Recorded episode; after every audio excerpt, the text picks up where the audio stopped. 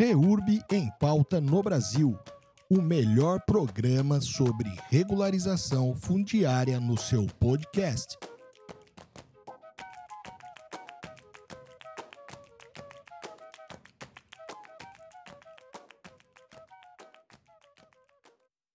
Boa noite! Vamos que vamos, 19 horas, comemorar o aniversário de seis anos da Lei 13465, 11 de julho de 2017, a data em que houve aí esse marco legal regulatório para a regularização fundiária urbana. A regularização fundiária urbana que não é inaugurada né, com a Lei 13465, mas é sim um marco legal e a gente hoje vai comemorar aqui com a ilustre presença do nosso presidente da Comissão Nacional de Regularização Fundiária, Dr. Henrico Mádia. Sejam bem-vindos.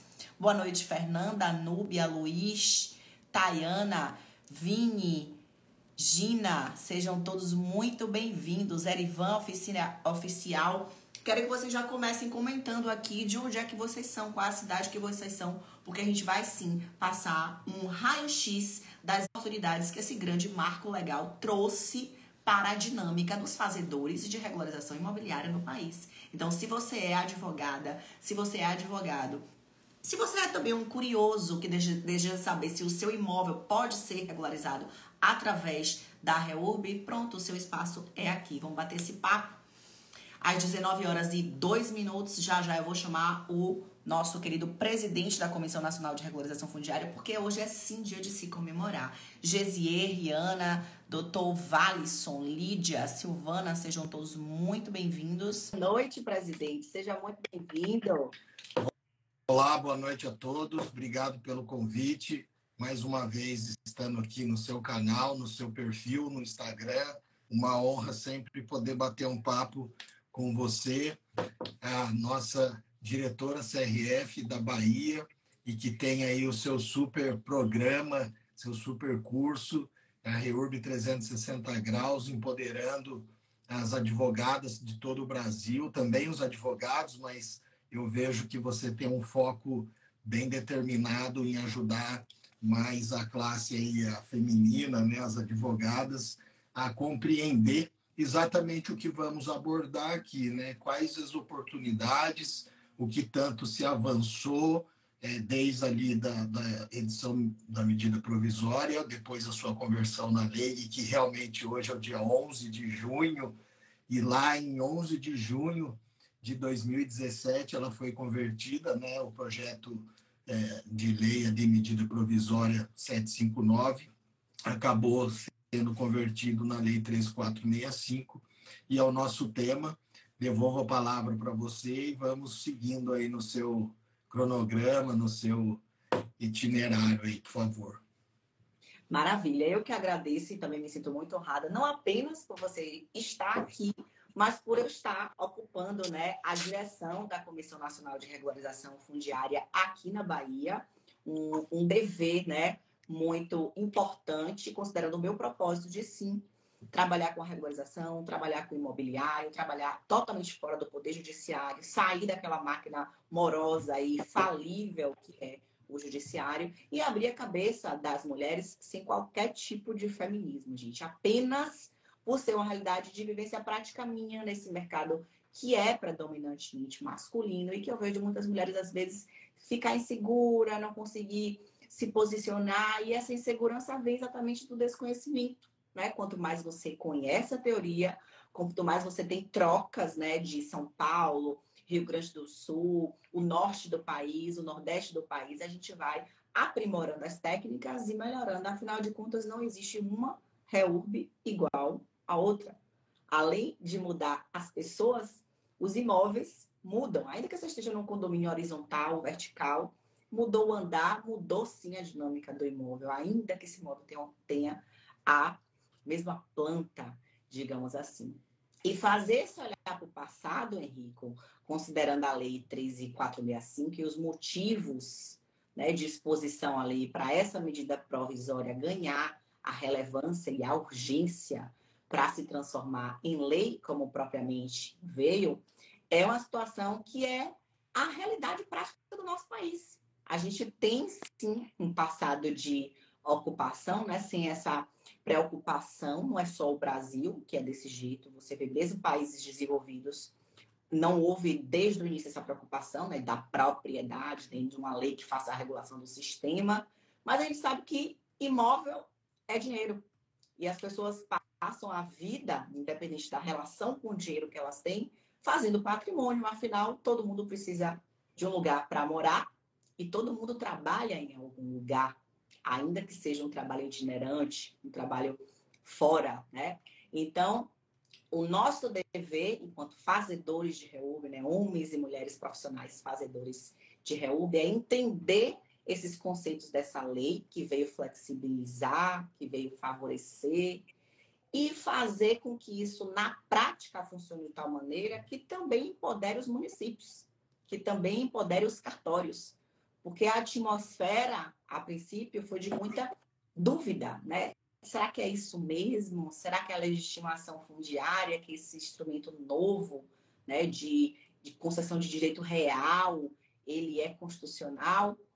E aí, fazendo essa, essa leitura, digamos assim, já, né, de dando um, uma base teórica e trazendo com esse viés prático. Na prática do Henrique Presidente, à frente da Comissão Nacional de Regularização Fundiária, qual é o seu sentimento, presidente, em relação a esses seis anos que a gente vem aí tentando botar na cabeça do prefeito, das secretarias, das comissões, colocar na cabeça dos cartórios de registros de imóveis que é viável, que vale a pena apostar, independente da classificação S ou E. Qual é a sua leitura em termos de oportunidade para nós fazedores? Primeiro, corte. É, é eu acho que é, a lei ela vem ela teve um bom desenvolvimento nesses seis anos. Teve, eu digo desenvolvimento no sentido de é, interpretações estão ficando. Eu percebo que elas estão ficando mais uniformes, elas estão ficando um pouco mais padronizadas. Talvez um pouco desse movimento se deve a, a, ao nascimento da CRF, que é a nossa Comissão Nacional de Regularização Fundiária, que é, nasceu com esse propósito, né, de ajudar, primeiramente, de reunir todos aqueles necessários no dia a dia da execução da regularização fundiária. Então, hoje, é, nos grupos, todos os grupos da CRF que foi sendo criado ao longo de 2000 2019, ali em outubro, né? Esse ano vamos completar quatro anos. Então, desde outubro de 2019 até aqui, chegamos a 34 grupos de WhatsApp e esses grupos, é, cada um tinha uma função.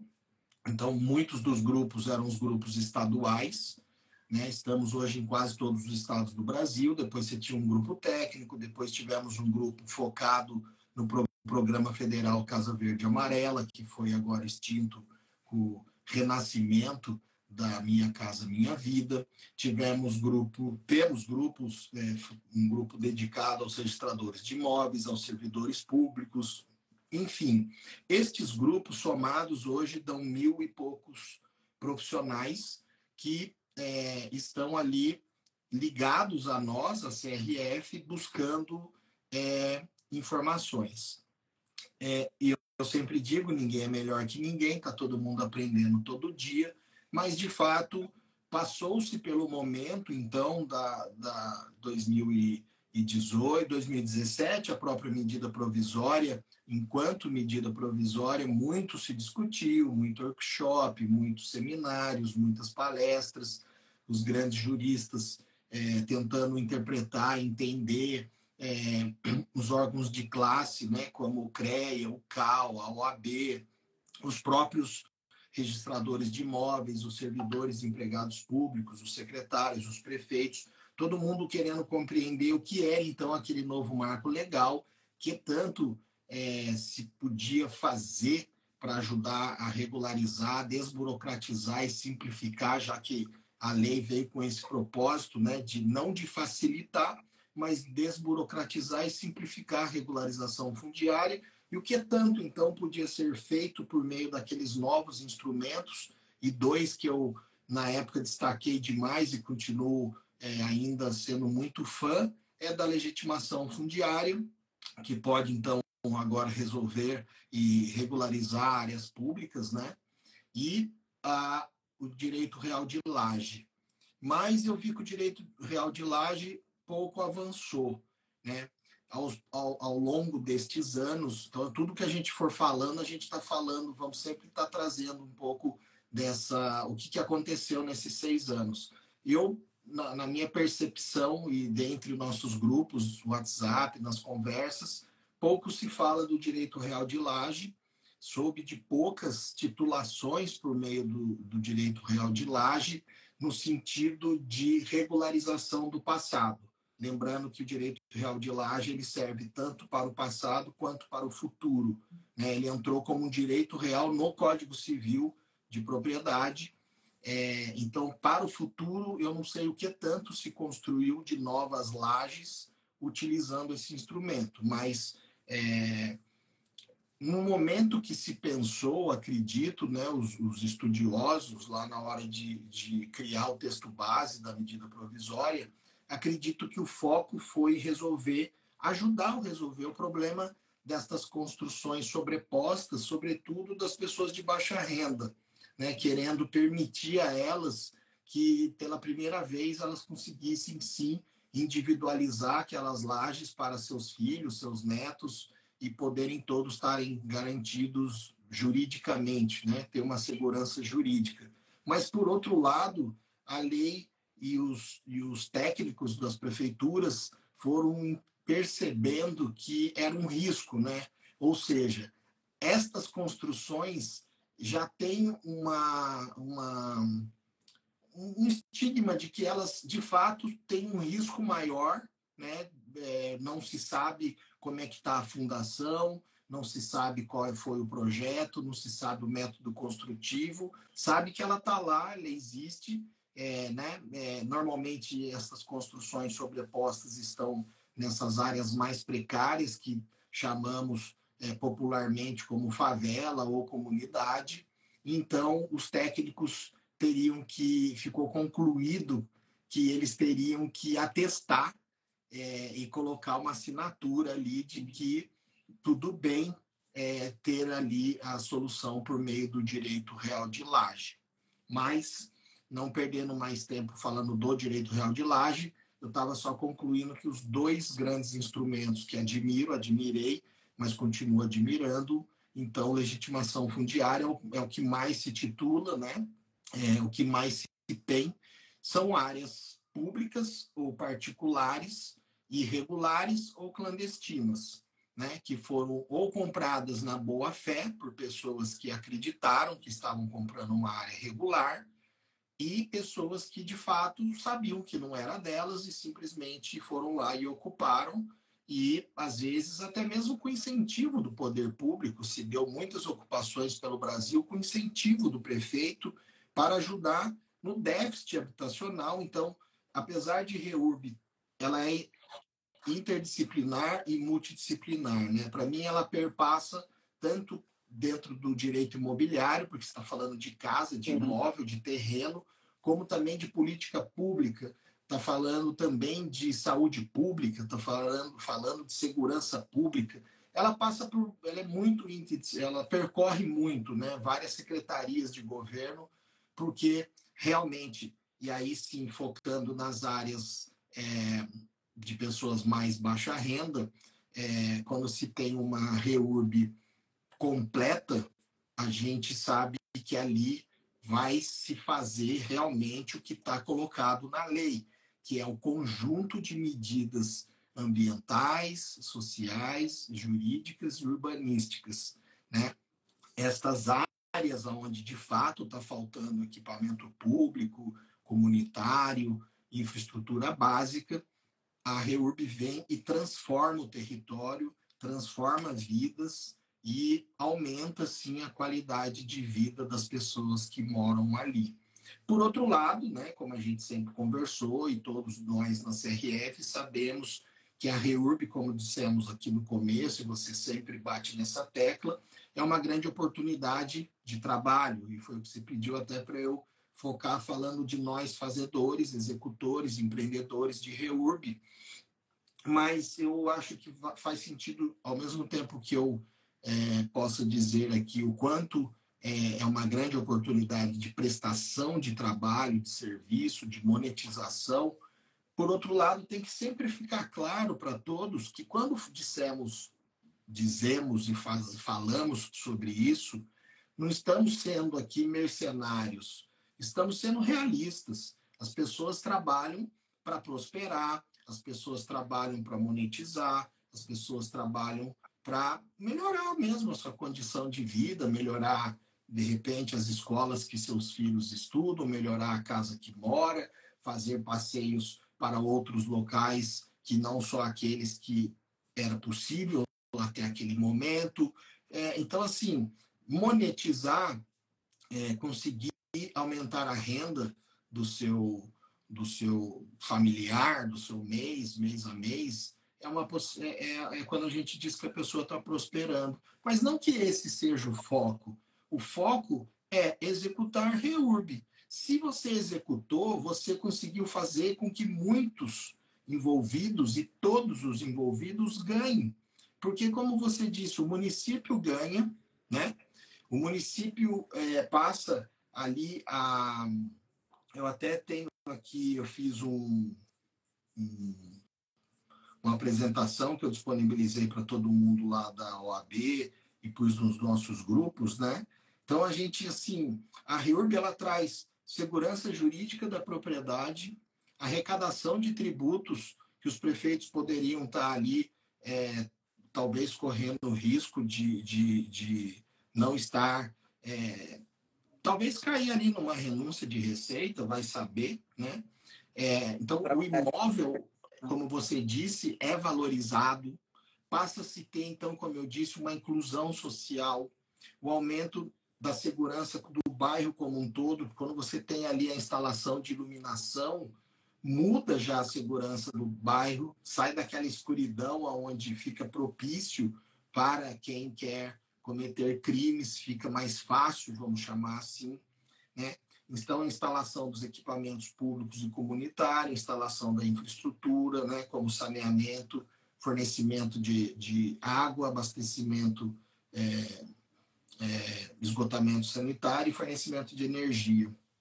E o que todo mundo fala, eu ainda não vi acontecendo, mas gostaria muito que acontecesse.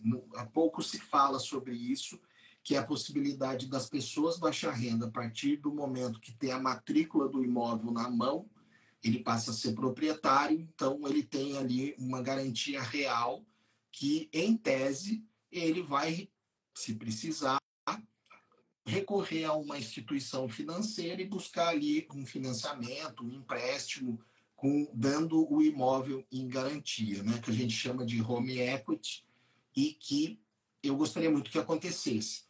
Eu acho que para instituição financeira, considerando pessoas de baixa renda, fica uma coisa um pouco temerária, porque se você pensar que é o único bem da família e ele dar aquilo, o imóvel em garantia, de repente ele não consegue pagar, como é que vai ficar isso? Me parece que no final fica pior, né? a pessoa ter ali o seu imóvel indo a leilão. Mas acho que tudo é possível de se bolar soluções. É, então, eu estava dizendo que a REURB, nesses últimos anos, para mim, ela evoluiu muito. Muita pessoa, muitas pessoas fazendo, a gente está percebendo isso dentro do nosso próprio ambiente da CRF.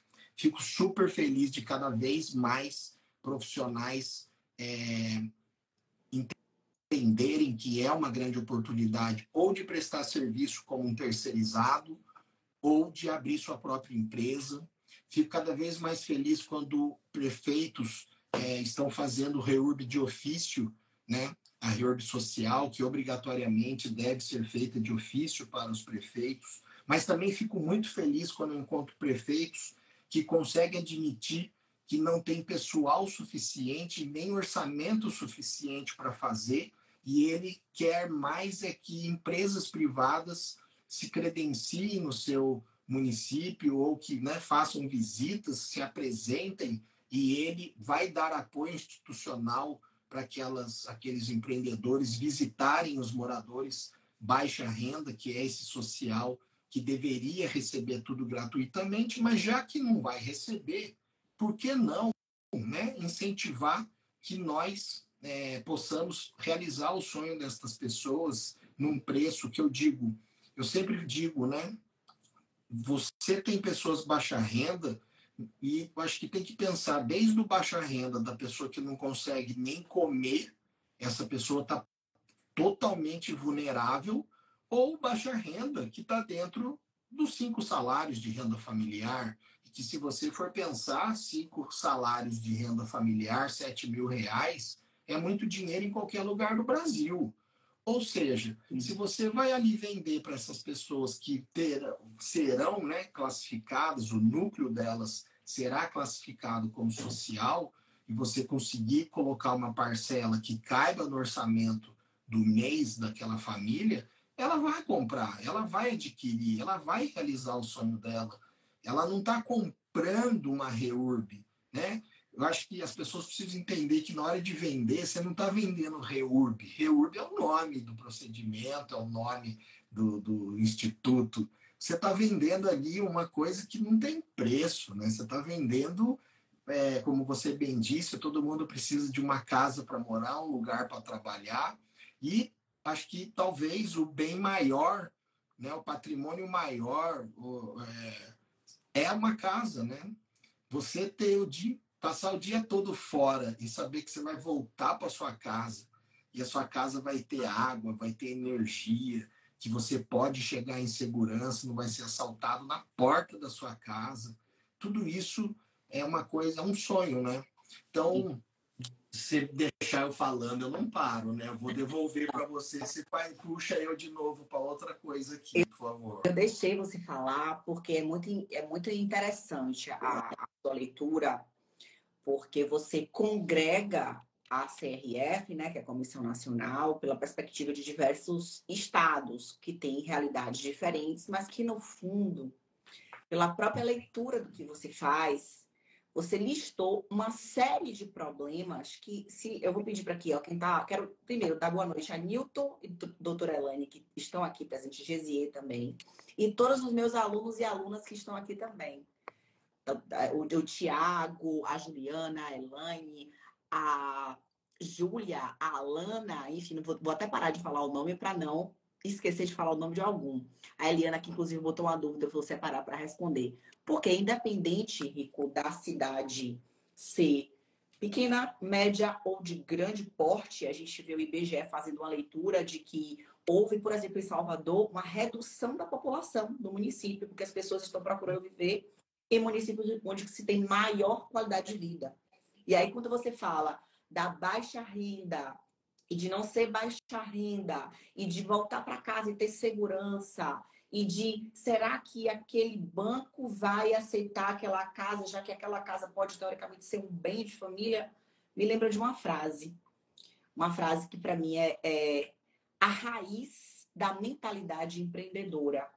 É a, a, a, o resumo de uma mentalidade que qualifica se de fato você está apto a empreender com regularização de imóveis, no caso que a gente está falando aqui no corte, através da REURB ou não. É você entender que dentro dos problemas que você listou, ou seja, dentro do problema, dorme a solução. E quando a gente entende que REURB ele é diagnóstico, a gente percebe que a gente vem de uma crise do ordenamento da regulação do uso e da ocupação do solo, dessa competência comum da União, dos estados, dos municípios, de fazer essa organização do espaço urbano e do quanto que as pessoas estão conscientes de que regularizar vai resolver ou o mínimo existencial dessa população de baixa renda ou a diversificação do patrimônio. Quando você trabalha com uma classe alta, classe social maior, não gosto de fazer isso como se fosse uma, uma parafrase, ao baixa renda, ao alta renda, porque baixa renda é uma qualificação apenas para a matriz de responsabilidade, de obra de infra, de pagamento de custas e emolumentos, porque já pensou se o município baixa de cinco salários para três salários, uma pessoa que ganha três salários mais um real, ele é classe média? Não necessariamente. E o que, que é classe alta? Uma dinâmica de quem vive em São Paulo, no entorno de São Paulo, e quem vive em uma cidade do interior da Bahia, por exemplo, ou no norte do país. O que é, que é classe alta? O que é, que é ter classe? Então, eu gosto de pensar que a mentalidade empreendedora vai ver que dentro de todos os problemas que você brilhantemente destacou, existe a solução. E que se ela pensar na solução como oportunidades, ela também vai abraçar as oportunidades que vão se abrir dentro do mercado que você também trouxe.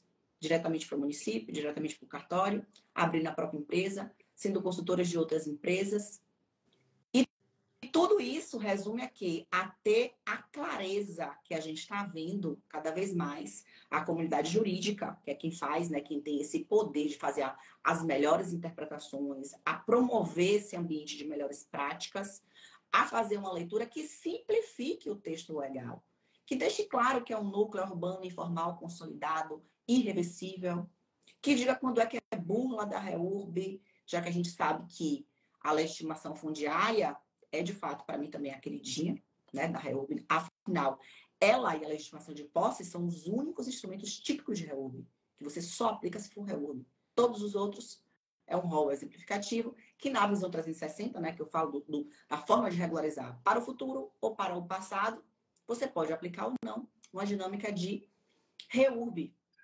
E aí você vê que, se a gente parar para pensar, Henrico, se tivesse 10 Henricos e 10 Carlas, e a gente conseguisse viver até os 100 anos cada um, a gente não conseguiria dar conta de resolver a situação emblemática dos mais de 5.500 municípios do país. Por mais que a gente seja engajado como nós somos, de criar, de, de estar né, à frente da Comissão Nacional, de colocar mesmo skin the game, para conversar com municípios, para conversar com corregedorias dos tribunais, que estão aí como aqui na Bahia e no Tocantins, né, no Piauí também, Maranhão também estava nesse movimento, corregedorias dando apoio para, como aqui na Bahia, o Itagimirim foi um município 100% regularizado através da REUBS, por exemplo, a gente consegue fazer o quê? Esse nivelamento de consciência para que as pessoas comecem a pensar em REURB, não repetir processos. Perfeito. Exatamente. E aí onde que vem o que? Nos seis anos de REURB, considerando a dinâmica de o que é né, as relações sociais e como é que elas se desenvolvem no tempo, é uma lei bebê. É uma lei bebê. A gente ainda não começou a viver os frutos. E como meu avô sempre dizia, quem chega primeiro bebe água limpa. A é. gente está bebendo água limpa. A gente ainda, meio que a gente está com a mão ferida do facão que a gente pegou para poder desbravar esse caminho. E quando a gente se coloca, como você se propõe na Comissão Nacional de Regularização Fundiária, como eu me proponho a estar ao seu lado, né? inclusive 30 e 31 de outubro, quem não colocou na agenda ainda pode colocar. Quem quiser me conhecer presencialmente, conhecer o presidente presencialmente, a gente vai estar lá em São Paulo, num hotel maravilhoso, fazendo essa imersão com diversos profissionais comprometidos, focados, determinados a fazer reurb do jeito que a gente começa e a gente termina. Para a gente não ser mais um que prometeu e não cumpriu. Para a gente ser a voz desse gestor público que, vamos combinar, né? Ano que vem, anos de eleição, capital político lindo de se promover. É, por isso que eu estava até dizendo do quando a gente monetiza, no final do dia a gente se a gente monetizou é porque a gente entregou o trabalho que se propôs a entregar e naquele momento todo mundo saiu ganhando. Então você empresário entregou que se comprometeu, recebeu por isso, ok, joia. O prefeito está tendo ali uma oportunidade de melhorar a qualidade de vida das pessoas e, quem sabe, aumentar a arrecadação do município por meio daqueles impostos e tal, e que ele não estava arrecadando é, o morador, que é o principal de tudo isso, tudo isso que a gente fala, tudo isso que a gente faz, é para um único ecossistema, que é para os moradores irregulares. Se não tiver, se não existir, não precisa do resto. Mas como a gente sabe, você bem disse, 10 Henrico e 10 Carlos, até o Senado resolver um problema que vem desde o descobrimento do Brasil, que é o uso e ocupação desregrado e irregular do solo. Mas ok. Então, ganha o morador, ganha nós prestando serviço, tendo oportunidade de trabalhar. Então, você pensa a quantidade de pessoas que, desde que começou uma crise no Brasil, que eu não vejo ela passando, em 2014 e 2015, ela está aí, ela aumentou o número de desemprego formal e informal, bateu lá seus 20 milhões. Muitas pessoas recorreram ao Uber, recorreram a vários outros aplicativos que conseguiram bolar algumas oportunidades de trabalho. Aí não não não satisfeito vem então uma pandemia que coloca todo mundo recolhido para poder res, resguardar a sua vida e a do próximo. Então todo mundo teve que seguir medidas de segurança, né, da, da própria Organização Mundial de Saúde, dos seus estados e municípios, e com isso agravou aquelas, aquela vida, né, a, a vida financeira né, das pessoas, é, muitos empresários fechando seus comércios e tudo acontecendo.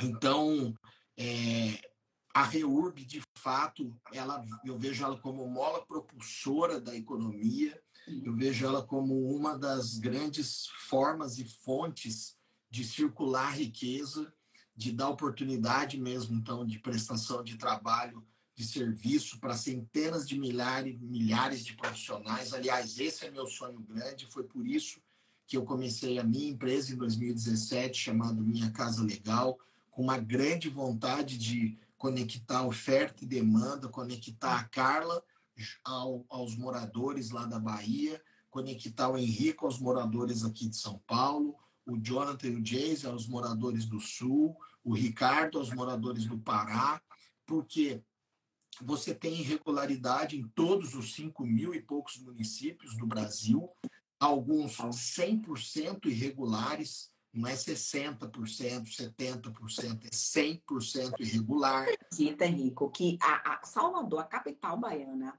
a Ariba, que é a Associação de Registradores da Bahia, cadastrou como 80% dos imóveis com alguma irregularidade, imagine. É, é a realidade, é a realidade, às vezes, para mim a realidade sempre é um pouco é um pouco pior do que a gente imagina, né? É, não, do que o próprio censo ou de que pesquisas conseguem levantar. Nunca é possível levantar a realidade de fato como ela é. Mas assim, é... então você, como bem disse, vou, vou reforçar o convite. Quem tiver oportunidade e puder participar, vamos realizar aqui em São Paulo, dias 30 e 31 de outubro, o terceiro Congresso Nacional de Regularização Fundiária.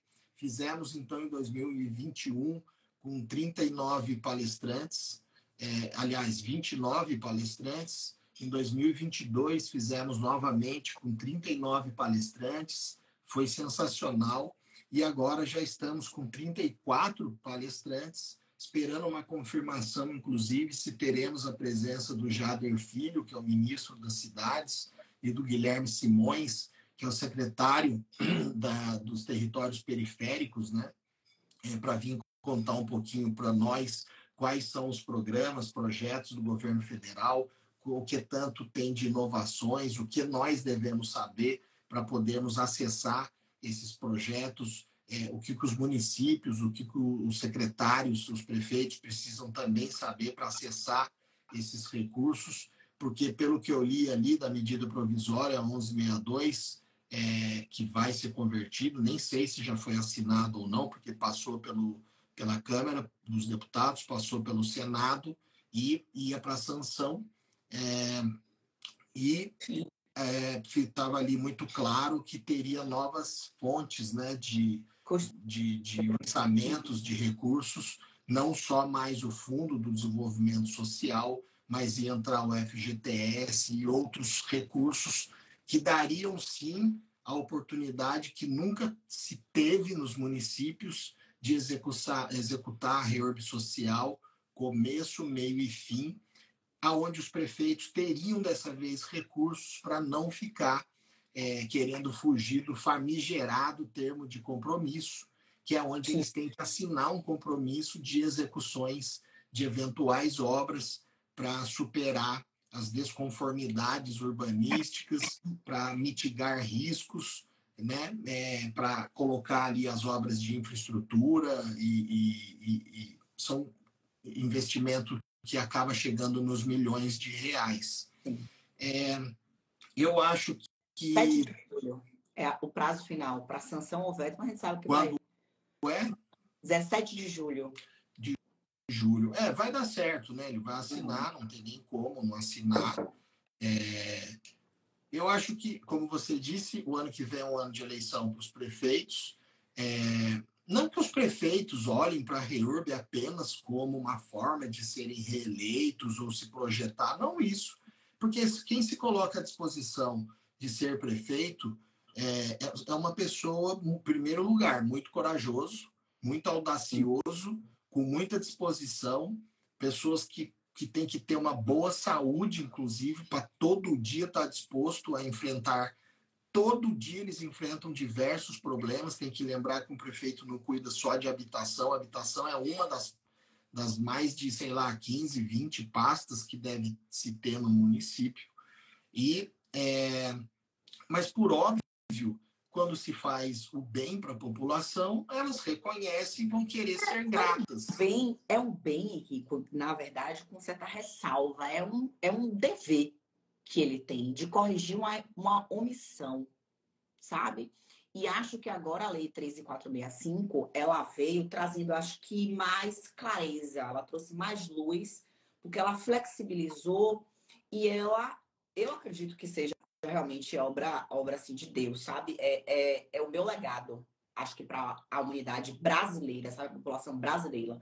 Não quero ser conhecida como Carla. Eu quero fazer um trabalho, que é isso que eu sei fazer, é uma habilidade que eu gosto de fazer, é trabalhar é, é, com, com essa, essa extrajudicialização, com esse viés de promover a regularização imobiliária, porque eu vejo isso como uma vantagem econômica de natureza global, né? Para você tirar do município essa submissão dele a convênios, a parcerias com a União, a parcerias pra, com os estados, essa submissão que, na verdade, não é isso que o federalismo quer. Então, quando você faz isso, você corrige dois problemas. É essa falta de autonomia de receita, mas, ao mesmo tempo, é a implementação de um dever que se o gestor público ele for minimamente curioso, ele vai perceber que dentro desse dever, que tem esse poder, porque a caneta é dele, né? Logo depois é, é do registrador de imóveis, mas o registrador de imóveis, a caneta dele não é tão pesada assim, né? Já que a análise dele não é material, é formal, que confere realmente ali a, a propriedade é o, o, município, é o gestor, o, o, registrador ele vai ali apenas garantir a concretude, é, a concretude, né, de você realizar. Então, é, é uma espécie de poder-dever e que se você olhar para o pano de fundo desse, desse dever que ele tem de, inclusive, não fazer renúncia né, de receita, de, da Michelle Freire, que é uma das palestrantes, inclusive, ela advogar no livro dela, de que é sim passível de você classificar como ato de improbidade administrativa uma negativa infundada de um município fazer REUB ou S, não importa. Por quê? Porque há um só tempo, a lei mandou ele fiscalizar. A lei mandou ele fiscalizar e impedir. A lei deu a ele poder de fiscalizar, impedir e demolir. Aí ele deixa de realizar os diversos direitos à moradia, e aí eu vou além, não vou nem falar só apenas do mínimo existencial. Eu estou falando do trânsito. Eu estou falando de você ordenar a ocupação, o uso sustentável, de você dizer onde é que vai ser a escola, onde é que vai ser o hospital, de onde é que vai ser a praça, porque a gente precisa se locomover dentro dos municípios. E por que a gente não pensou isso antes, em grandes centros, que estão cada vez mais as pessoas saindo, buscando viver em médios centros? É impossível você sair na hora do rush.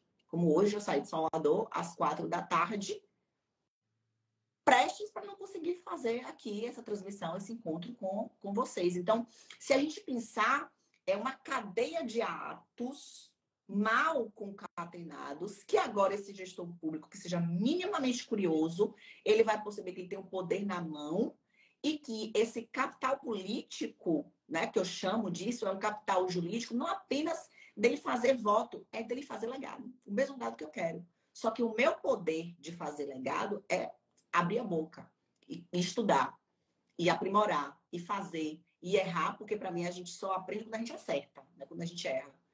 Ele tem um outro tipo de poder que tá todo mundo na mesma roda, que é deferir.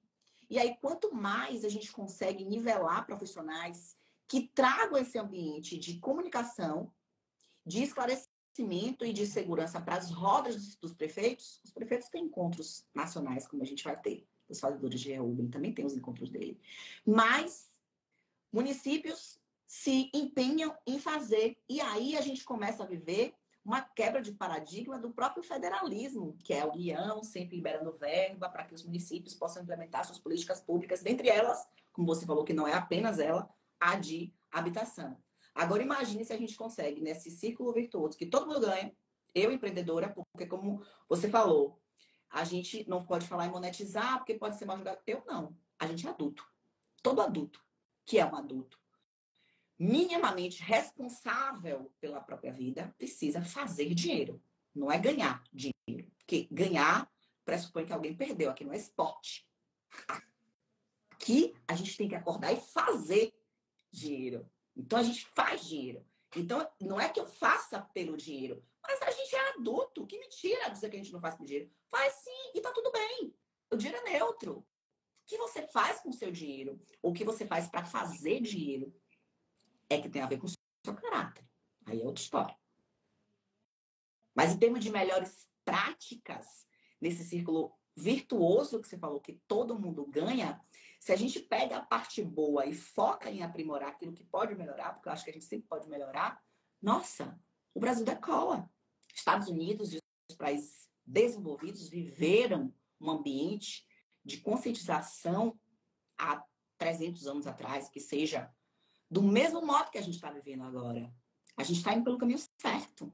O Hernando de Soto, na análise que ele fez comparativa, né, o mistério do capital, e aqui eu não estou fazendo nenhum advogado, não estou advogando em prol de nenhum sistema, né? Porque às vezes a gente pega um. eu estou falando de advogada, de, de advogada para de advogado, porque volta também eu falo de mulher para mulher, assim, sabe? Mas eu já recebi discurso de ah, você é feminista, sim, tá negando que você é feminista.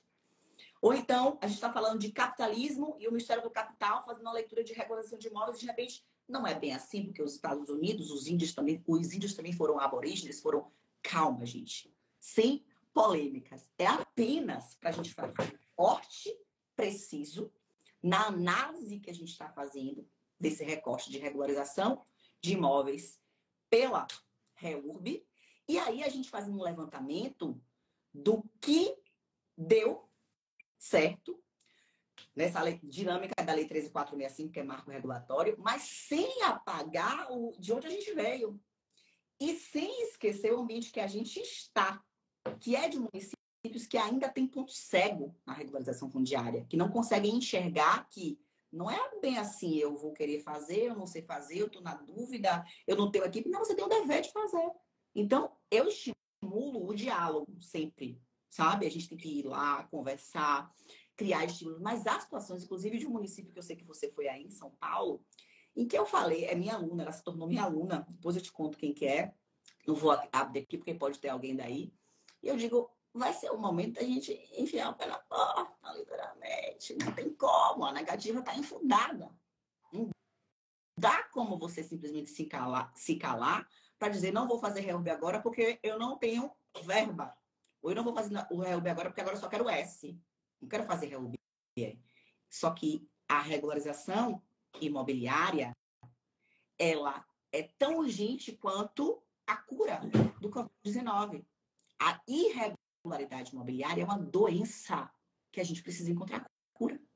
E dentre os remédios, considerando que a gente é um país de mais de 500 anos de ocupação né, nesse sistema, que iniciou como sendo terra pública, né, que é tudo da coroa de Portugal, enfim, sem essa questão do, dos índios, que eu concordo totalmente, mas não é análise que a gente está fazendo para efeito de regularização, a gente precisa descobrir qual é a cura. E a cura ela pode melhorar sempre. Então, a lei, ela nasce sim com alguns problemas. A gente sabe que, que teve esse marco, por exemplo, regulatório de 22 de dezembro de 2016 para aplicação da legislação fundiária.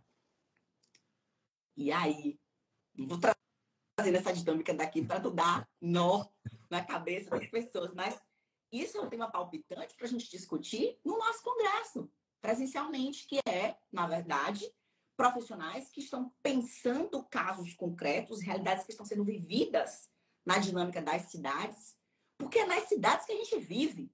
Poucas pessoas moram no Distrito Federal, em Brasília, para a União determinar o futuro das pessoas que moram nas cidades, grandes, pequenas e médias.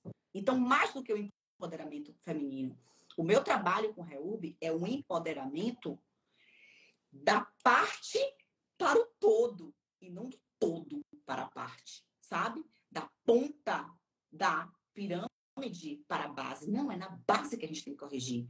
E é com o REUB que a gente corrige a base econômica do país, empoderando pessoas.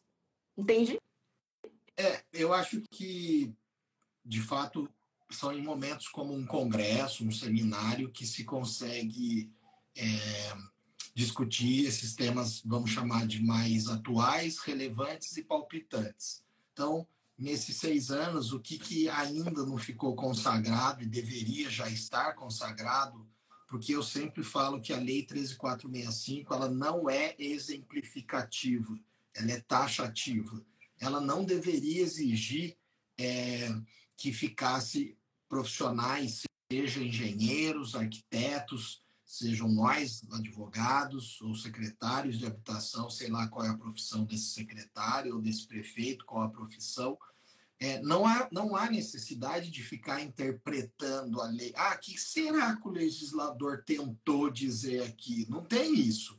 A lei é muito clara e ela trouxe dois decretos para regulamentá-la, para facilitar ainda mais o modus operandi daqueles artigos, daquele passo a passo. Então, ela é, você tem ali o, o, o decreto 9.310 deixando muito claro: é, faça isso, me entregue isso, que eu te entrego isso. Me entregue isso, que em seguida você vai para essa fase. Então, não deveria ser, mas fazer o quê? Né? Nós temos filósofos fundiários e estava dizendo que nestes eventos maiores e nacionais, com pessoas já conhecidas e reconhecidas, ou até mesmo as mais desconhecidas possíveis, que eu adoro conversar com as pessoas mais desconhecidas possíveis no Brasil que estão no dia a dia enfrentando o desafio de fazer regularização fundiária. É, é, é a gente precisa de uma vez por todas determinar o que é núcleo informal, depois a palavra consolidado está servindo para quê? Consolidado é algo que é difícil de se reverter. Então, não dá para reverter. Quando dá para reverter, vai reverter, para não burlar nenhuma lei. E quando não dá para reverter, você vai fazer a regularização fundiária, mas é, fala que está consolidado para aplicar um, um único instrumento, que é legitimação fundiária. E quando se colocou isso, e eu entendo a cabeça do legislador, entendo a cabeça do gestor público, e concordo com eles para falar bem a verdade, é que ninguém quer mais áreas invadidas. Ninguém quer ficar perdoando quem invadiu em 2017, invadiu em 2018, invadiu em 2019, invadiu em 2020, invadiu em 2021, invadiu em 2023 e vai invadir em 2024 e vai invadir em 2025 e nunca mais vai acabar invasão, porque invasão foi assim que os povos conquistaram o território, invadindo áreas. Só que hoje, no mundo moderno, se invade áreas por não ter dinheiro para comprar uma área formal. Então, está na hora de pôr a mão na consciência e começar a pensar no verdadeiro motivo, na raiz, na causa. Você tem aqueles que estão invadindo por uma sacanagem, por um hum. movimento que quer sacanear, mas você tem muito mais pessoas hoje que não têm aonde morar, não tem onde dormir e estas pessoas acabam encontrando esses lugares, seja prédios, seja é, imóveis, não só terrenos. Uma coisa é invadir terreno que não tem nada construído e começar a construir. O outro é você já chegar num lugar que tem casa ou prédio, como aqui em São Paulo se vê aos montes, invadindo prédios, dizendo, gente, eu não tenho onde morar, então eu tenho o direito de invadir. É. Não tenho direito, não é. tenho direito de invadir. O que você tem é o direito de ter educação, como eu tive, como o prefeito teve, como o secretário teve, como os vereadores tiveram, como todo mundo que um dia precisou comprar uma casa ou ter dinheiro para pagar um aluguel, é porque estudou. Então, a gente, para estudar, para ter uma profissão, para ganhar um salário, como diz aqui no começo da nossa conversa, para monetizar, você tem que ter algo para oferecer para quem vai te pagar. Para você ter algo para oferecer para alguém, você tem que ter inteligência, sabedoria e ser útil para o mercado de trabalho, ser útil para os consumidores. Se você não é útil e você ganha uma casa, você continua inútil dentro da casa. Se você ganhou a casa e agora vai ganhar a cesta básica, você continua inútil com casa e cesta básica. E não vai Aí parar. Pega Aí pega na, na questão é que eu sempre digo, duas coisas você falou aí que, que vem ao caso. Uma que é super polêmica, daria outra live, né, para a gente ver, que seria essa questão da, da função social da propriedade, né? O que, seria realizado, o, até onde fede de propriedade, e é, e é um, um, ponto bastante é, polêmico. E a outra questão é a mentalidade, mentalidade de cultura, né? Cultura e de fomento à educação, que é mais, mais matriz do que o princípio da moradia digna é o princípio da educação. A educação, não a educação tipo do, do de você alfabetizar a pessoa, mas a educação sistêmica, uma educação de cultura, sabe, de engrenagem. Eu não vou utilizar aquele serviço, por exemplo, Alemanha. Quando eu fui na Alemanha, tinha uma catraca lá em Berlim, que era apenas para pessoas que esquecessem, não tivessem dinheiro naquela hora. A pessoa que esqueceu não era para pobre, era a pessoa que estava por uma situação sem o dinheiro. Esqueceu a carteira em casa, sei lá, foi assaltado. E ninguém passava. E aí uma pessoa que estava comigo falou: Nossa, imagine isso no Brasil. Eu acredito que as pessoas iam passar e ia ter que ter fiscalização. Ninguém fiscaliza, ninguém passa. Porque é uma questão de educação e cultura.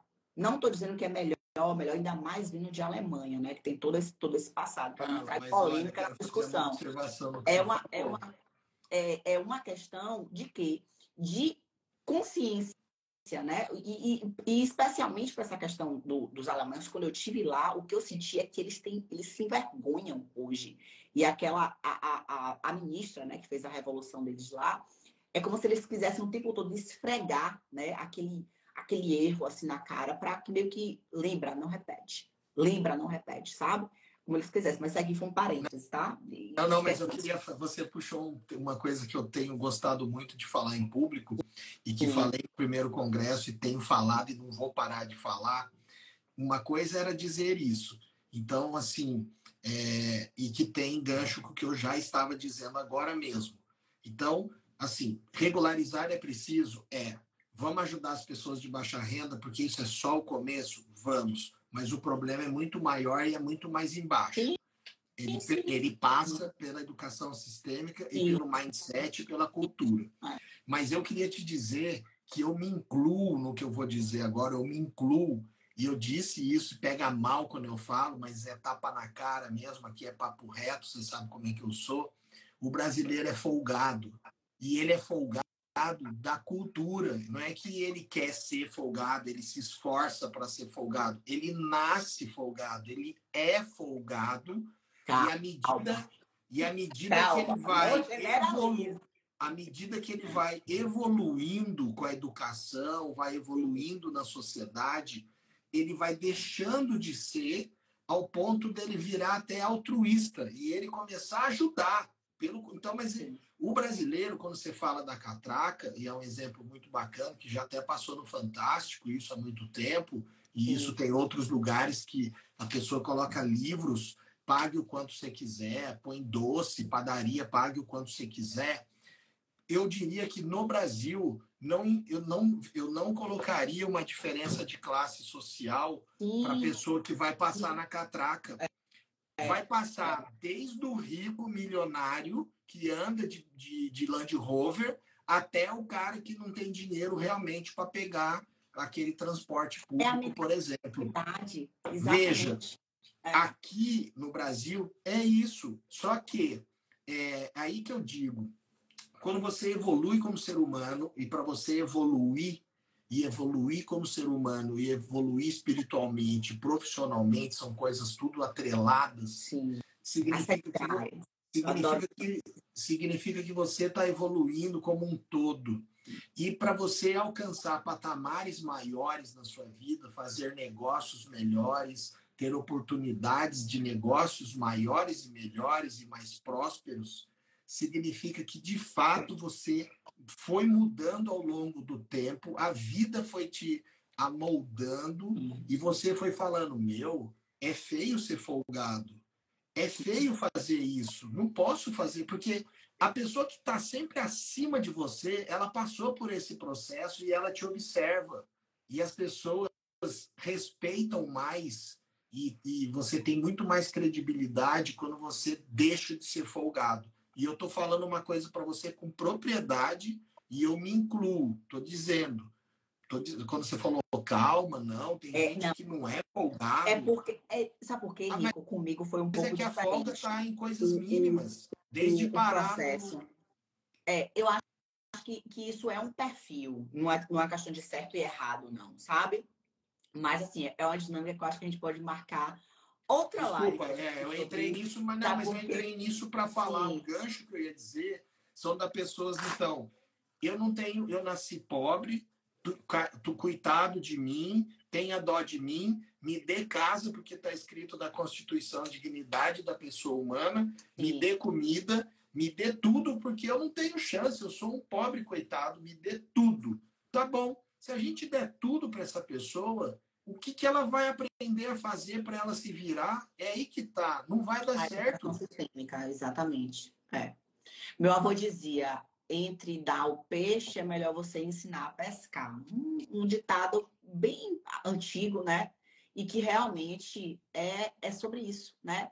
E a gente veio do sistema de revolução industrial, né? Em que a gente precisava de mão de obra. Então, quanto mais pessoas fizessem aquilo que se mandava, sem pensar sobre o que se estivesse fazendo, era melhor. Então, ela ia ser paga por um preço e ela ia trabalhar das outras 18 para repetir sem pensar. Então, quando a gente rompe essa dinâmica de deixar de fazer a repetição impensante, porque a manada está fazendo, eu farei também, a gente começa a questionar o sistema que fez com que a gente se, fosse aquele repetidor de ações e não autor da própria história. E aí é onde está a grande virada de chave para quem ou foi contaminado, porque dizer que a gente é o resultado das cinco pessoas que a gente mais convive, ou então porque a gente já veio de um ambiente onde ou há uma provocação de você ser melhor sempre. Meu pai sempre disse: se você for a melhor da sala, eu te mudo de sala. Você nunca vai sentar em mesas que você é a melhor. Porque você não vai aprender se você for a que sabe mais. E eu cresci com isso. Porque meu pai é, foi muito pobre. Meu avô foi muito pobre. Meu pai passou fome. Aí meu pai já me deu uma condição melhor. E hoje eu dou uma condição muito melhor para meu filho. E meu pai nunca foi por vitimismo. Meu pai sempre foi daquele que vai lá e faz, minha filha. Tu crê, então tu vai. Tu vai e faz. E minha mãe sempre teve uma espiritualidade muito aguçada. Então, esse somatório é que me faz ter essa vontade de. E acho que é Deus, viu, que bota essa, essa, essa forma de, eloquente de dizer, de organizar as minhas ideias de tal maneira para que as pessoas precisam, possam entender né, que não é um dom especial, é uma habilidade, é, se você, é de você se provocar então, quanto mais você senta em mesa para falar de reurb, para, por exemplo, a dúvida de Elane que colocou aqui, ah, eu aplico legislação fundiária ou eu aplico o condomínio de lotes. É perguntar mesmo, não ter vergonha. Não é ter vergonha de ser julgado porque você não vai saber. Você é fazedor. E a diferença de uma pessoa sonhadora de uma pessoa realizadora é que a pessoa que sonha, ela vai ficar aqui, ó, pro resto da vida, esperando política pública, esperando alguém que ajude, esperando, sonhando, pensando. E a realizadora não, ela tem, ela tem um sonho, ela chama o sonho de ideia e ela pega a ideia dela e vai buscar a forma de realizar. E, e, essa diferença de mentalidade é se quanto mais a gente fala, mais pessoas ficam sabendo. E se as pessoas são resultado das cinco pessoas que elas mais convivem, é uma questão de escolha. Entre estar no Netflix, a gente tem pessoas que estão aqui assistindo essa live. Entendendo mais a dinâmica da realidade, né? Entendendo, a gente acabou falando de, de mentalidade e eu acho muito bom, eu gosto de falar isso. Eu, eu trago as sete áreas, porque não é só uma, a Help 360, inclusive, o meu treinamento eu chamo disso, eu não chamo de curso, eu chamo de treinamento, eu chamo de Help 360 por conta disso, porque a gente é isso aqui, ó. Uma pérola sozinha, ela não é um colar. Um ser humano que é considerado apenas profissionalmente, ele não é um ser humano, ele é apenas uma máquina. E agora com a inteligência artificial, as máquinas pode ser que refaçam muito melhor as análises de procedimento, de requisitos, quando na verdade as emoções e a criatividade é só do ser humano. Então, quanto mais a gente aperfeiçoa as sete versões daquilo que nós somos, né? As sete áreas da vida, pessoal, físico, espiritual, mental, financeiro, profissional, afetivo, sexual, emoção. Quanto mais a gente se comporta como adulto, mais a gente amadurece. Mais a gente tem esses giros de chaves, né? Que você falou. É quase. Eu não, eu não sei se foi Platão mesmo que disse, disse que a gente nasce naturalmente, a gente nasce mal e a gente se torna bom pela lapidação, pela vivência, pelas normas, né, de, de como que você se posiciona, como a sociedade te modula, é meio que isso. Mas quais são as mesas que você está sentando, né? Você que eu digo nós. Quais são os lugares que a gente está dedicando a nossa atenção? A que a gente está dedicando a nossa atenção? Então, para ser um fazedor de reurb, para beber essa água limpa desse serviço reinventado, né? A 3465, ele não cria, ela não criou a regularização fundiária urbana, mas ela trouxe esse nomezinho REURB.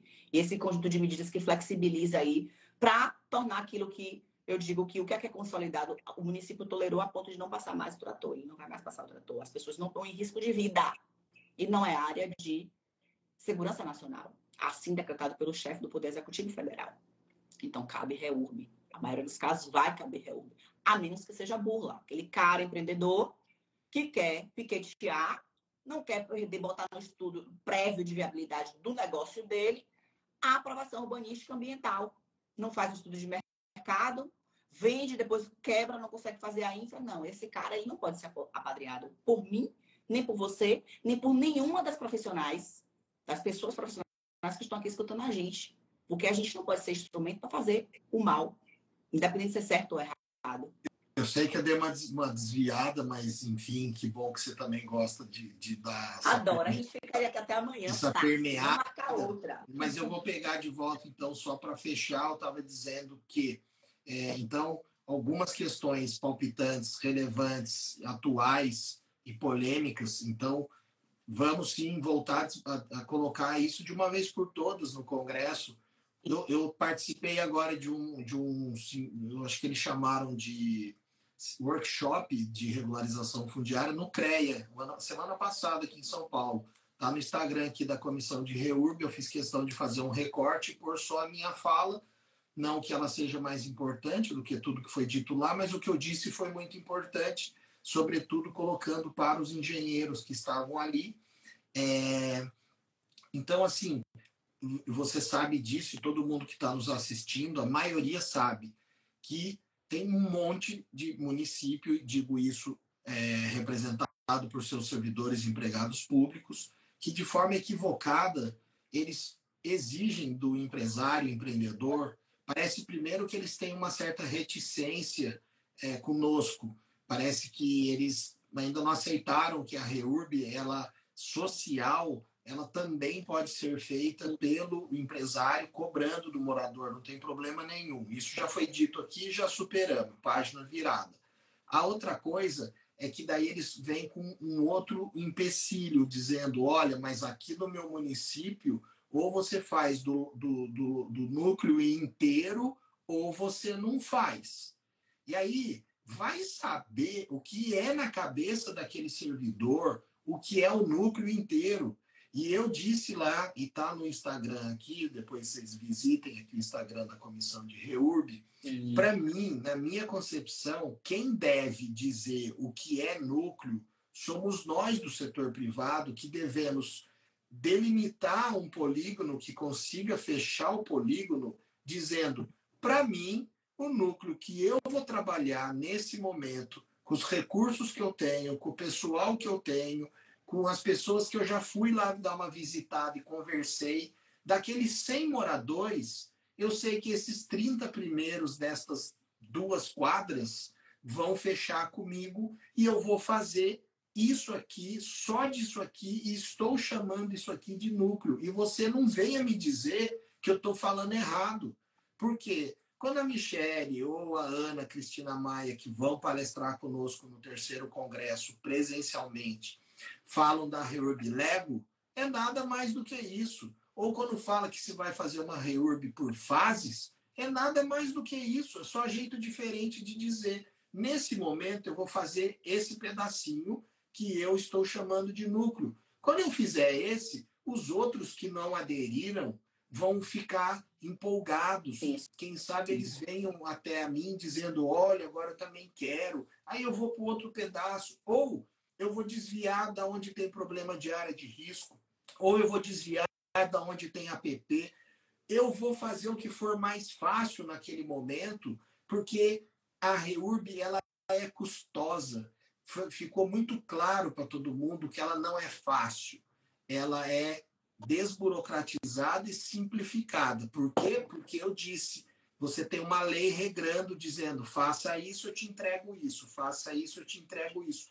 Isso quer dizer simplificado e desburocratizado, porque está dito na lei como você faz o passo a passo. Não precisa inventar. Agora, eu estava querendo dizer só isso, então. Só para fechar, já te passo a palavra a gente precisa de uma vez por todas decidir o que é núcleo e quem fala o que é núcleo, de, uma vez por todas consolidado e realmente vai usar só para legitimação fundiária, legitimação de posse, de uma vez por todas, por todas, para todos os registradores, todos os servidores públicos, não há impedimento de usar a legitimação de posse depois de 22 de dezembro de 2016 pode usar. A lei não proibiu. A lei só colocou um marco dizendo da legitimação fundiária. E aí eu estava dizendo, desculpa só me estender, mas eu estava dizendo para fechar a questão que eu entendo e compreendo a cabeça dos servidores e até concordo com eles quando eu disse que a invasão vai ser para o resto da vida e sempre vai ter, ninguém quer, é porque eles pensaram nas áreas públicas de propriedade da prefeitura. A prefeitura tem que fiscalizar áreas públicas, não áreas particulares. Como as áreas públicas vêm sendo invadidas posteriormente a 2000 e dezembro de 2016, o que eles não querem é que legisladores fiquem inventando é, subterfúgios, vamos chamar assim, ou formas de anistiar isso aqui para sempre. Já tem projeto de lei querendo mudar o marco legal. Aí muda. Passa mais 10 anos, muda de novo. Porque não está atacando o cerne da questão, que é porque as pessoas invadem. E elas invadem. E quando invade área pública, pode ver que, via de regra, quem invade área pública são pessoas de baixa renda. Baixa renda porque não tem renda, ou ganha pouco, porque não passou por estudo, não passou por educação, está desempregada, não consegue ganhar o suficiente para pagar as despesas ordinárias e extraordinárias da sua vida. Então ela vai lá e faz o mais fácil. Vamos invadir essa área. Aí o governo passa a mão na cabeça, regulariza. Ah, agora vamos dar também cesta básica, vamos dar isso, dar isso, dar isso, dar isso. E esse é aquele povo que vai com a manada.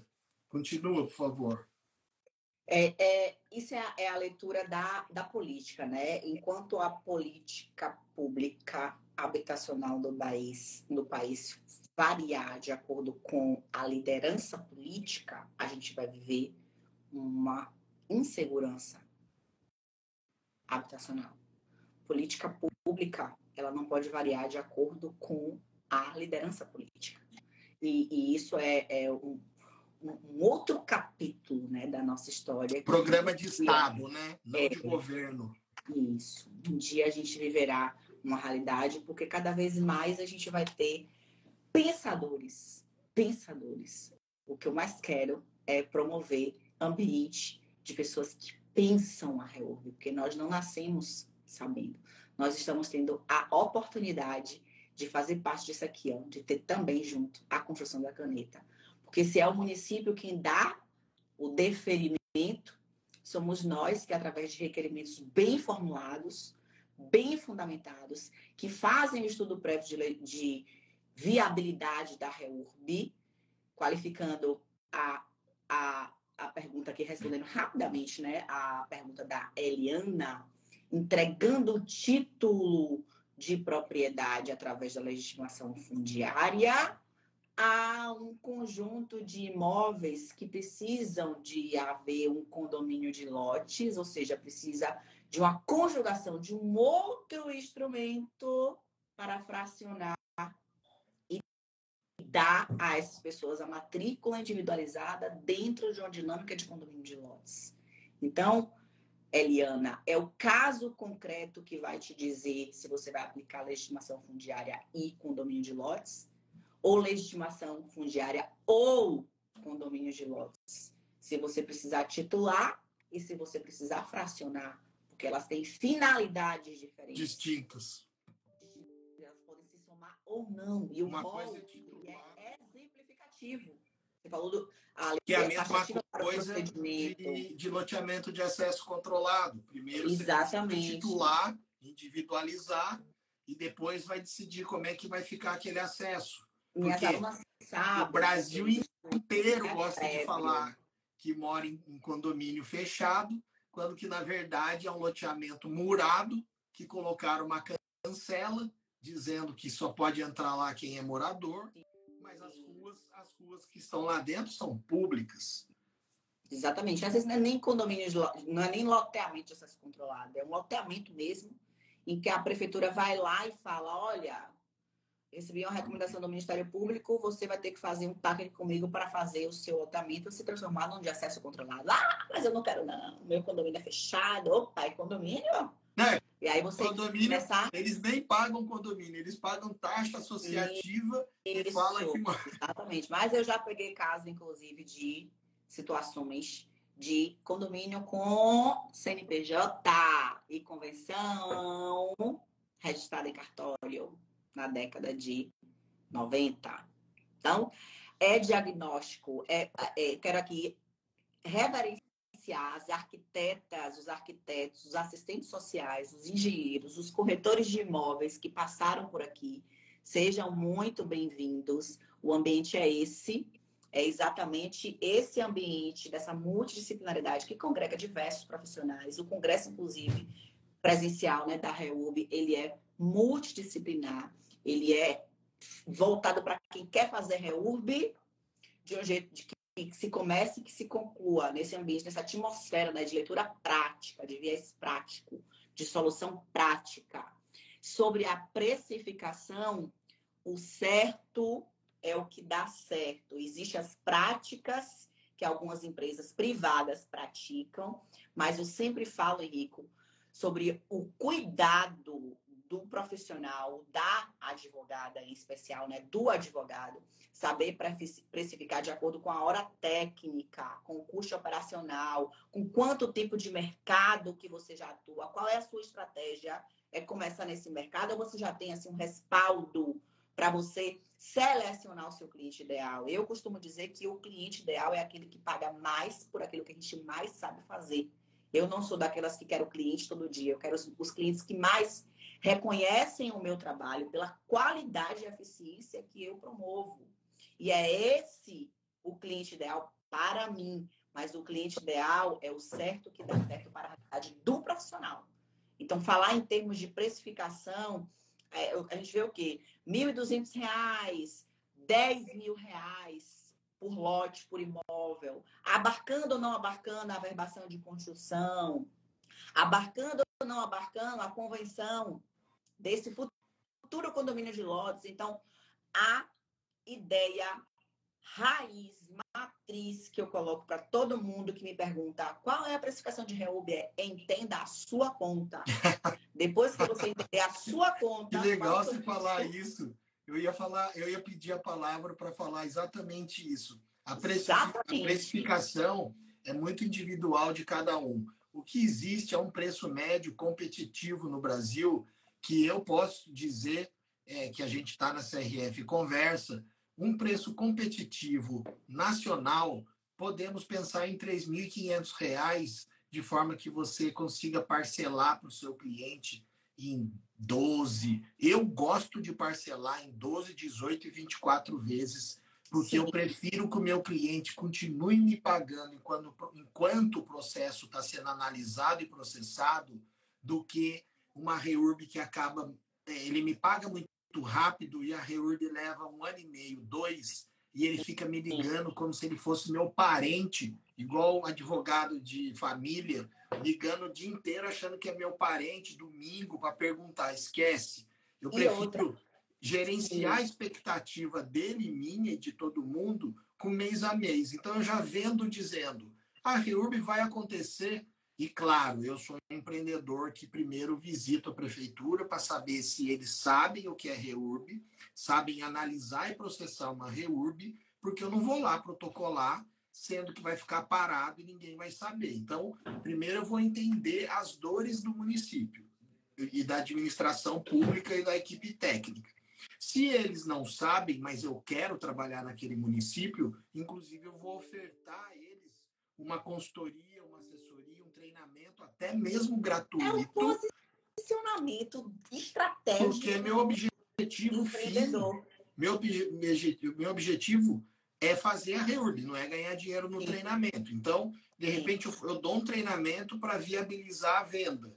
É, mas só fechando, cada um faz a sua precificação considerando os preços de manter a sua empresa, de manter a sua equipe, dos investimentos mercado, em equipamento. Preço do mercado. Em equipamento. Mas, olha, Carla, a gente está com o Luquinha aqui, que fez um comentário, faço questão de responder para ele, e ele realmente está dizendo que não escutou a gente falando aqui de assistente social, mas como também não foi dito nenhuma profissão melhor que a outra. Sim, é, todos, não, todos. Seu papel. Na minha na minha apresentação que fiz, e está gratuito aí, se quiser mandar um, um, direct, eu te mando a minha apresentação até para você ter e, e, te ajudar, ou você compartilhar com mais colegas. Não, não, me importa, eu fiz. Eu estou hoje como é, coordenador de regularização fundiária e habitação social da OAB de São Paulo, do Estado de São Paulo. E eu fiz uma apresentação com tudo que eu juntei de informações ao longo de seis anos ela é, ela é simples, não dá para aprofundar, e, é uma apresentação. Claro que precisaria eu explicando cada slide para aprofundar. Mas lá eu falo, inclusive, o tema da minha, da, da chamada da apresentação é a multidisciplinariedade da regularização fundiária. E então ela envolve advogados, arquitetos urbanistas, assistentes sociais, biólogos, engenheiros, geólogo, Ministério Público, topógrafo, registradores de imóveis, servidores públicos e, por óbvio, os empreendedores que, eu digo, podem ser, podem ter formação numa destas profissões, ou eu poderia ser um padeiro, dono de uma padaria, que sou muito bom vendedor, sou um baita cara comercial e resolvi abrir minha empresa de reurb. E aí eu ligo para a Carla, que é uma baita advogada, super executora de reurb, e subcontrato. Então, eu vendo e subcontrato para ela fazer. Agora, falando de servidor público como um dos mais importantes também dentro deste processo, o foco de precisar de um assistente social é muito mais na reurb social. Por quê? A reurb está dividida em social e específica. O que não for social, por exclusão, é específica. E o legitimado o requerente, o interessado, deve colocar no seu requerimento como ele gostaria de ser classificado. Aí vai entrar de novo. No brasileiro folgado, que não é social, mas vai querer a gratuidade de tudo que tem para o social, ele vai tentar dar um migué. Ah, isso é burrice. É burrice. Colocando, que ele quer ser classificado social. Esse é o folgado. É. O normal é quando é social de fato, e como que vai saber se é social? Aí entra o assistente social. Então, se eu cheguei num lugar que só de olhar para o lugar, para a condição de moradia das pessoas, para o lugar é, esgoto a céu aberto, tudo aquilo que ninguém quer para sua vida, eu percebo que ali já é um ambiente que as pessoas são baixa renda, por óbvio, vou precisar de um assistente social que vai ajudar a fazer esse cadastro socioeconômico e que vai assinar se responsabilizando de que ali as pessoas têm aquela condição social.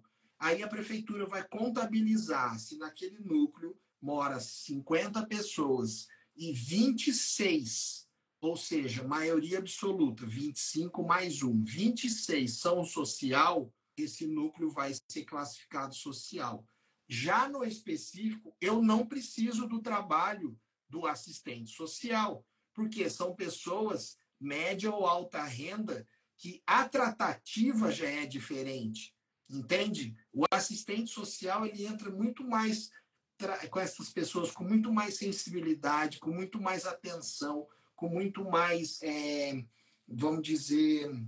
Mas tem mais, tem mais, Henrique. Na assistente social é interessante para a gente ver aquele preferencialmente o nome da mulher e o impacto do regime matrimonial verdadeiramente existente, porque considerando que da data do registro do direito da, da titulação, né, do título, vai gerar impacto patrimonial. Então, se não, não mas há... eu quero dizer que gente, o serviço do assistente social sim, está para a reordem social, não para eu a discordo um pouquinho. Eu discordo um pouquinho, porque é no sentimento de você cadastrar isso por situações drúxula, de um, um ambiente que salta aos olhos, mas há situações em que 6 mil reais, 6.660, se eu não me engano, reais, já é uma galera que tem algum padrão, então você precisa ter algum sentimento para entender que de fato não há uma violência contra a mulher, e ali está vivendo uma mulher que é realmente a chefe de família, e tem um cara que às vezes tem um, um, um, um vício, enfim, a realidade de muitas famílias brasileiras. Então, o assistente social ele tem mais traquejo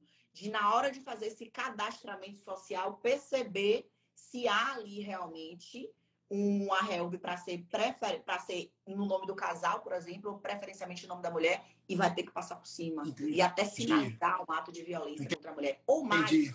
Você tem razão. Help, numa help, mesmo numa num, num, num misto, vamos dizer lá, que você não consegue, é a predominância, né? Numa casa pode ter um morador e que a renda dele seja REURB S e que numa outra em casa esteja a renda dele de Reurbier, mas aquele imóvel que foi de herança dos dois, esse vai ser Reurbier e esse vai ser Reurbier, no mesmo imóvel. Então, é, é, inclusive é bom ele saber, ele e todos que estão assistindo Sim, pela primeira vez. Importantíssimo. Vamos corrigir um erro nosso do primeiro e segundo congresso de não ter um painel dando um enfoque para uma assistente social. Então, eu estou corrigindo já está lá no nosso site, uma assistente social convidada de Teresina, Piauí, Maravilha. irá presencialmente, que é a Camila Rosal. Ela é uma servidora pública, é uma assistente social, faz um trabalho sensacional lá em Teresina, e ela coordena a regularização fundiária lá, e ela vai vir palestrar. É, esse ano também teremos uma senhora chamada Carmen, que ela foi nomeada é, no Ministério do Geraldo Alckmin, que é o do Desenvolvimento Industrial, não sei o nome completo, mas ela é, vem como uma representante do INSPER. O INSPER é, é apoiador do nosso primeiro congresso, segundo congresso e agora do terceiro, mais uma vez conosco, nos apoiando nessa iniciativa, assim como a OAB, assim como a Futuro, assim como várias entidades de classe importantes, conhecidas e reconhecidas, já reconheceram que o nosso trabalho, que o nosso evento é um evento sério, é um evento apolítico, apartidário. Discutimos apenas questões técnicas que vão ajudar a empoderar o setor privado, o setor público e os registradores de imóveis, porque estes três são os grandes ecossistemas que sem eles não destrava a REURB. Então, se eu tenho servidores públicos, setor privado e registradores de imóveis na mesma página, no mesmo prático. conhecimento técnico prático. Lembre disso. Tre técnico, é técnico prático. prático. Nosso congresso não é acadêmico. Não, não. A gente está aqui para discutir tese. Não. É só ver prático. Então, eu vou pedir aqui agora a todo mundo que está aqui duas coisas. Eu vou salvar a live. Eu quero que vocês escrevam num comentário das, dessa live aqui que deixar. Vou botar em, em, collab, vai ficar no meu e no da comissão. Então, você vai poder já aqui seguir o Instagram da comissão, caso você não siga. E se, depois que eu subir essa live aqui, logo no ato contínuo, você não seguir, você vai seguir, vai entrar no perfil dele. No link da bio dele tem lá o acesso para o site do Congresso Nacional. Você já vai garantir o seu acesso, o seu passaporte presencial, porque você sabe que é um, um, um auditório, então tem limite de vaga. Não vai perder a oportunidade de conhecer a gente presencialmente, de fazer essa troca, né? De experiência prática em dois dias de imersão, que só acontece uma vez no ano, tá? considere isso como investimento da sua carreira. Vai ter online? Vai. Mas, ó, presta atenção, presencial, o nível é outro. O nível de troca é outro. Você falou do hotel, Parceria, de fato, vai ser uma experiência incrível. Vai ser só, dentro de um teatro. Desse ano Exatamente. a gente vai estar num teatro, um teatro famoso, conhecido aqui em São Paulo, chama Teatro Renascense. Sim. Está dentro do Hotel Renascense, é um baita hotel. É, quem né, precisar vir de longe, a maioria vem de longe e precisa então recorrer a passagens. No site então, vai ter todas as explicações de passagem aérea. Não, passagens agora é mais barato. Isso. Hospedagem agora você consegue travar nos hotéis e no entorno. Importante dizer que no entorno tem muitas ofertas de hospedagem. Não necessariamente precisa ficar no hotel, que eu sei que é um preço mais, é, mais salgado, vamos chamar assim. Você está lá. Tá Importa estar tá lá, é isso aí. É, exatamente. Quero vê. dizer que quinta-feira, para quem eu não conseguir responder todas as dúvidas, quinta-feira, às 13 horas, 13 horas, a gente tem encontro de novo. A partir de agora, Henrico, é toda terça e quinta, porque a gente tem muito que falar. Você vai voltar aqui, sim, para a gente conversar mais. Eu quero que vocês, quero que todo mundo coloque que ficou mais forte, né? Para ele saber o que é que ele, o que é que ele deixou aqui, né? A importância do papel dele nessa capacitação da gente enquanto fazedores de reúbe. Então, a gente vai voltar aqui para a gente falar, sim, de mentalidade empreendedora, porque é isso que faz a diferença de profissionais como nós, não é? Se fosse para ver teoria, fechava live, vai lá ó, no YouTube ou no Planalto Central que você consegue encontrar tudo. Mas aqui não. Aqui é o olhar prático de quem está com vontade de te entregar, sem reserva de conhecimento. A gente não tem, não é sobre competição, a nossa competição é outra. A minha competição é vencer esse sistema que burocratiza e que deixa tantas pessoas à margem, né, da sociedade. Eu não estou falando nada com viés, sabe, ah, poético. Não, é a vida como ela é. Pessoas precisando de casas para viver, seja do mínimo existencial, seja para investir em imóveis. Eu sou a pessoa que acredita que a gente sempre pode investir o imóvel. Não tem nada a ver com classe média alta ou baixa. Quem quiser pode começar a investir em imóveis e imóveis regularizados já. É só uma questão de estratégia, é a estratégia que faz a diferença. Então, Henrico, meu querido, muito obrigada por todo o seu tempo, por toda a sua entrega, por todo o seu compartilhar. Você sabe que a nossa casa aqui, o nosso Insta, é a sua casa. E em breve, né, dia 24, eu vou estar em São Paulo. A gente vai marcar para a gente tomar, nem que seja um cafezinho, para a gente poder arestar. E se prepare, gente, porque o terceiro congresso da Comissão Nacional de Regulação de Fundiária vai ser diviso de águas na carreira de diversos profissionais, realizadores de REURB. Por todo mundo que vai participar nos, nos, nos painéis, né, como palestrantes. Não vou aqui colocar, citar nomes para não correr a falha né, de citar grande nome, grande nome, mas só, só te digo isso, que foram escolhidos a dedos para que realmente façam aí a diferença na capacitação de quem quer começar do absoluto zero, quem quer aprimorar, porque já atua, e quem quer né, se permanecer para construir junto com a gente esse legado aí de imóveis regularizados nessa década, nesse século que a gente está vivendo. Bom, eu agradeço. Para mim é uma honra sempre é, você me convidar e eu poder estar aqui com o seu público. Eu admiro muito o seu trabalho, você como pessoa. Já tive a oportunidade né, de estar presencialmente com você, com seu marido. É, talvez, quem sabe, nesse congresso você traga seu filho também para a gente conhecer. No, no, no congresso de 2022, meu filho estava lá comigo, também me ajudando, colaborando. Acho importante também trazer essa experiência para as crianças, para os meus filhos, é, ver como é que é o pai, o pai empreendedor, mão na massa, né?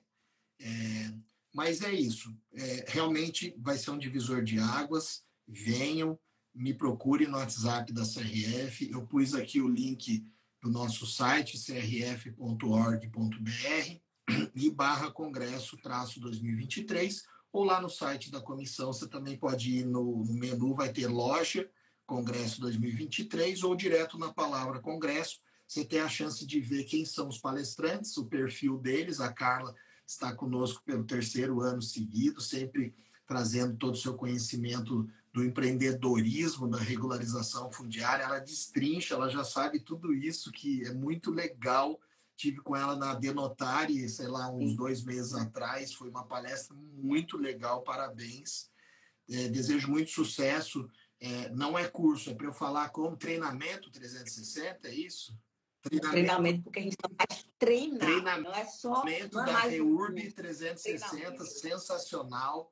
É, venham conhecer a CRF, venham fazer parte, todos são muito bem-vindos, não importa qual é a sua profissão, você é bem-vindo, não importa que estado você está, a gente quer te conhecer, quer que você venha compartilhar é, seu conhecimento, suas experiências, ou se você não tem, venha sugar nossas experiências também, que é isso que ela falou, a gente não está preocupado, não é uma competição, não temos problema com reserva de mercado, pelo contrário, queremos que todo mundo prospere com Reurb. Então, vou finalizar por aqui. É uma honra. Sempre que quiser me convide, estou à sua disposição. Grande beijo, presidente. Um super beijo para todo mundo que esteve aqui, ó. Vou salvar, coloca nos comentários o que ficou mais forte para você e te espero no congresso. Super tchau, tchau. Tchau, tchau.